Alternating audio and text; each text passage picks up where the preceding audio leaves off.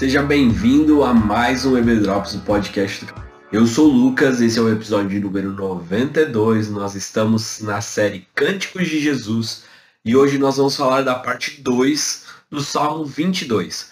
Só lembrando, o Salmo 22 ele é o salmo citado por Jesus na cruz. Deus meu, Deus meu, por que me desamparaste? E esse salmo ele é um salmo messiânico que aponta para Cristo Jesus. E hoje a gente vai ficar bastante nessa parte. Semana passada a gente falou da parte de 1 até o 8, versículo 1 até o 8. E hoje a gente vai falar dos versículos 9 até o 18. Então, como você já sabe, dá uma pausa agora, lê os versículos de 9 até o 18 e volta aqui para a gente continuar na nossa explanação. Então vamos lá, gente. É, nessa parte do, do, da estrutura dos Salmos, a gente vê claramente que Davi, o autor do Salmo, ele não está dizendo alguma coisa relativa à sua própria vida, né? Aqui a gente tem algumas características muito interessantes, né? A gente está falando que, que essa pessoa é, é quase que um quebra-cabeça que Davi está montando aqui, né? Essa pessoa que está dizendo, que está proferindo esse salmo, Davi está escrevendo, mas o que essa pessoa está passando é uma situação em que ela experimenta uma desidratação fatal, no versículo 15 a gente vê isso, assim, sede até a morte. A gente vê que os pés dessas, dessa pessoa foram perfurados e a gente vê que a estrutura óssea dela está exposta e está toda bagunçada, né? É, é uma, uma, uma situação que não pode ser fruto de uma enfermidade tão somente ou de uma perseguição. É, esse quebra-cabeça nos leva a entender que de fato é uma execução. Essa pessoa está sendo submetida a uma execução. E é muito interessante porque quando a gente vê salmos de Davi e de outros salmistas falando a respeito da dor, do sofrimento, geralmente existe um, um, um costume, é costumeiro o salmista clamar por justiça, pedir por justiça, mas aqui no Salmo 22, o pedido, né, nessa parte, o, o pedido de justiça está ausente.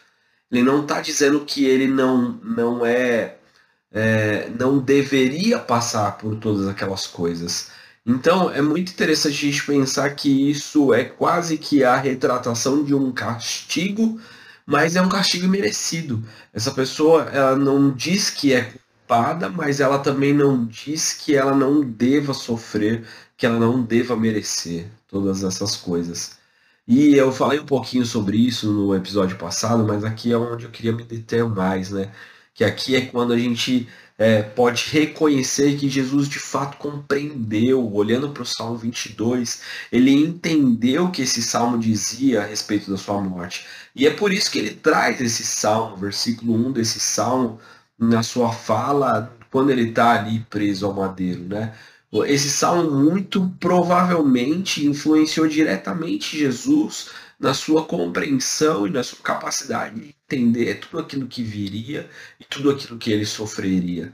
Então é interessante a gente pegar com o episódio da semana passada da importância da palavra de Deus, mas aqui eu queria me deter ao sofrimento de Cristo, né? A gente olhando para esse salmo tem um vislumbre daquilo que o evangelho, que os evangelhos nos trazem com mais detalhe, né? Tanto Mateus quanto Marcos, quanto Lucas, Lucas com um nível de detalhe muito maior, né? E João também. Mas a gente tem os, os evangelistas nos mostrando graficamente aquilo que aconteceu na eternidade. Cristo Jesus ele não foi morto, crucificado no tempo. A morte e crucificação no tempo e no espaço de Jesus, ela é simplesmente um resultado da crucificação que foi dada na no cosmos antes da, da, da iniciação do tempo, né? O, o, texto bíblico nos informa que Jesus ele foi morto antes da fundação do mundo. A crucificação ela é importantíssima para nós, mas ela é simplesmente a, a caracterização, a consumação daquilo que Jesus já tinha optado por fazer e decidido fazer lá na eternidade. Então é muito lindo a gente pensar sobre isso, que mil anos antes isso já está sendo inspirado pelo Espírito Santo e o Espírito Santo dentro da, da Trindade, naquela realidade una de Deus, de um Deus que é três, mas que é um, e esse Deus que é três e que é um, reconhece que ele vai passar por essas coisas e mesmo assim ele continua dando continuidade ao seu plano perfeito, ao plano de redenção, para que eu e você pudéssemos ser alvo desse amor maravilhoso, né?